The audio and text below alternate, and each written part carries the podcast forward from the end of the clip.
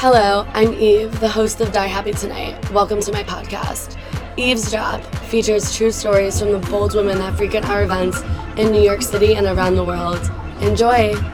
Like, as a girl, you always want a guy that is open, you know, that is like, that just open to like experiencing things and stuff. So, I met this guy, he was really nice, he looked like a total normal finance I work in finance, you know, he like he was amazing. And then eventually he told me like, oh, you know what, like I really like to be dominated and I like to get pegged. And I'm like, are you serious? So uh, eventually, like we dated for a while, and I ended up just putting on a strap on and a dildo, and I ended up pegging him it was honestly one of the most amazing experiences I've had in my life. I do believe with all in my heart that every single girl in the world should peg a guy because then you can really understand how strong and powerful they feel. Like you feel like you own the world.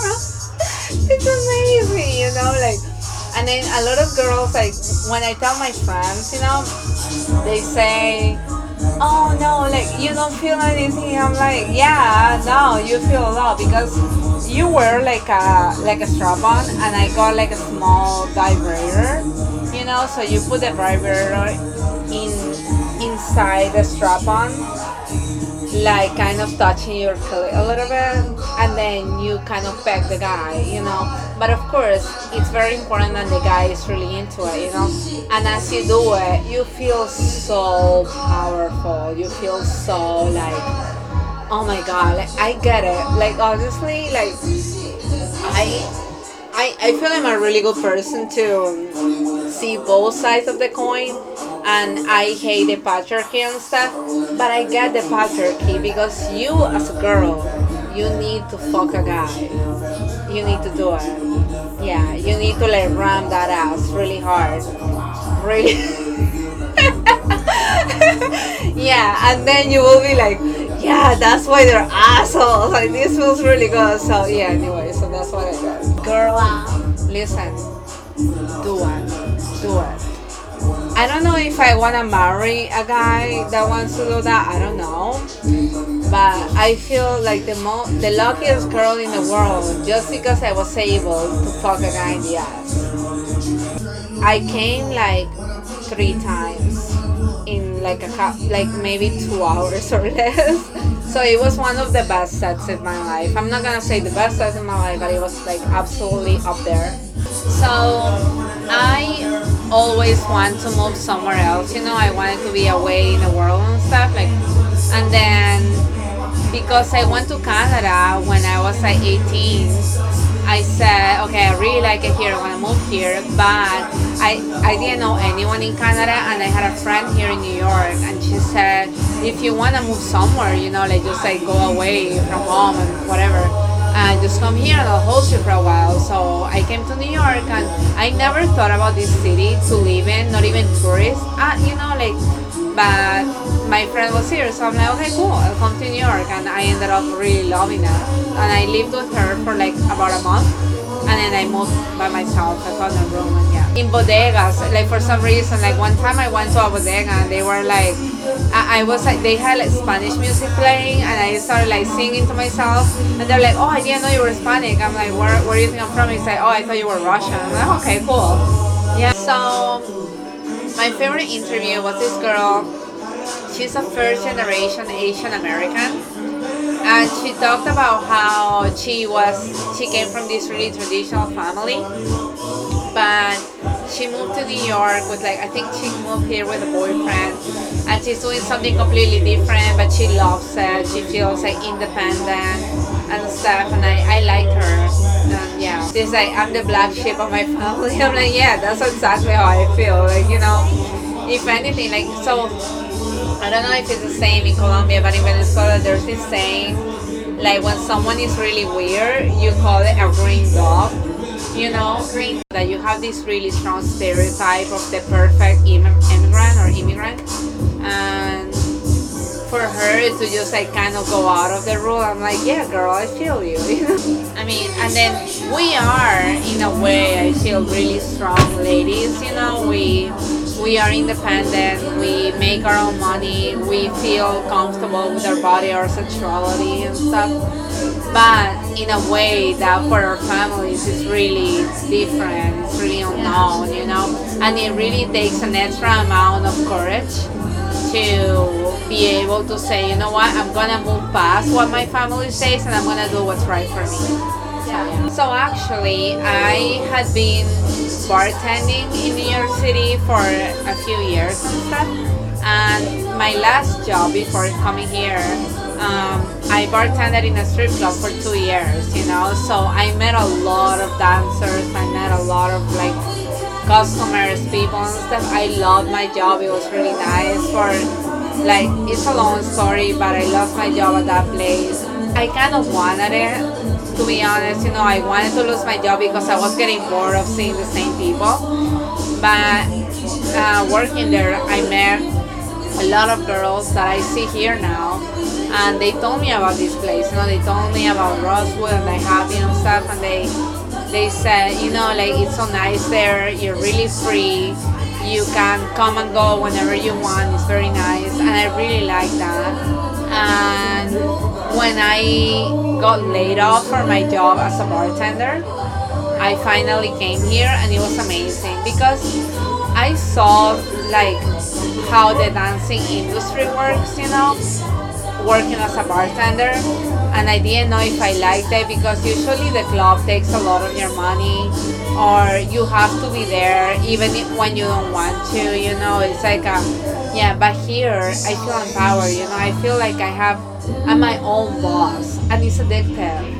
Like I feel like um, even though like sometimes it's hard you know because it's hard for me to like I'm, I'm kind of shy so it's hard for me to like talk to strangers and stuff but just knowing that I'm my own boss, like I have to report to myself, it, it's really like a good way to to be like, yeah, like you know, just talk to that guy. It's great. So yeah, if I could do anything in the world, I would probably.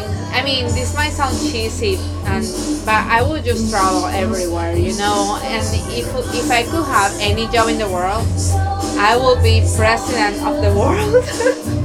you know, no, honestly, and I would like just hire the, the smartest people I know because in this industry, even I have met so many very smart people, very insightful people, you know, people that are smart and sexy and funny, and they know like both sides of the world, you know, the smart side and the dumb, corny side, and they put it all together. So if I could be if I could have any job in the world without failing, I would be president of the entire freaking world. Yeah. So in my previous job, I was a bartender, but I could do private dances, you know. So, but here it was a little bit different, you know. So the first time I danced, I wasn't actually. I felt really comfortable, you know. I felt powerful. I felt like yes, I can do this. But the first time I went to a private room, uh, in my previous job, I felt nervous. I didn't know what to expect. And the guy, he really wanted to do like everything, you know. He wanted to like lick me all over and stuff.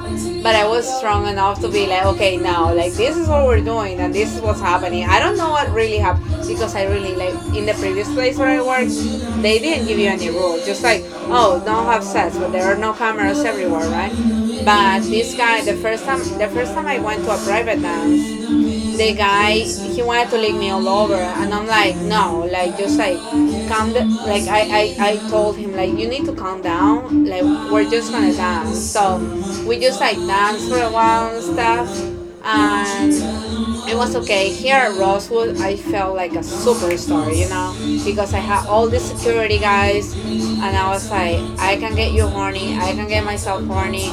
We can like dance for a long time, and yes, it's gonna be amazing. During the day, I go to an Ivy League school. I studied creative writing and journalism. So I'm getting a, a double major and Ivy League school. is really hard.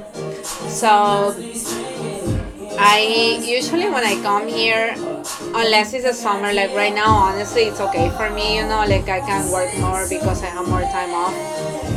Um, but when it's not the summer, I go to school and I it's like a like a full time job. You know, it's like a it's like an 80 hour job at least, and then when I have to come here, it's hard. But at the same time, I love partying. You know, like I when I first got to New York, I was a nurse back in Venezuela.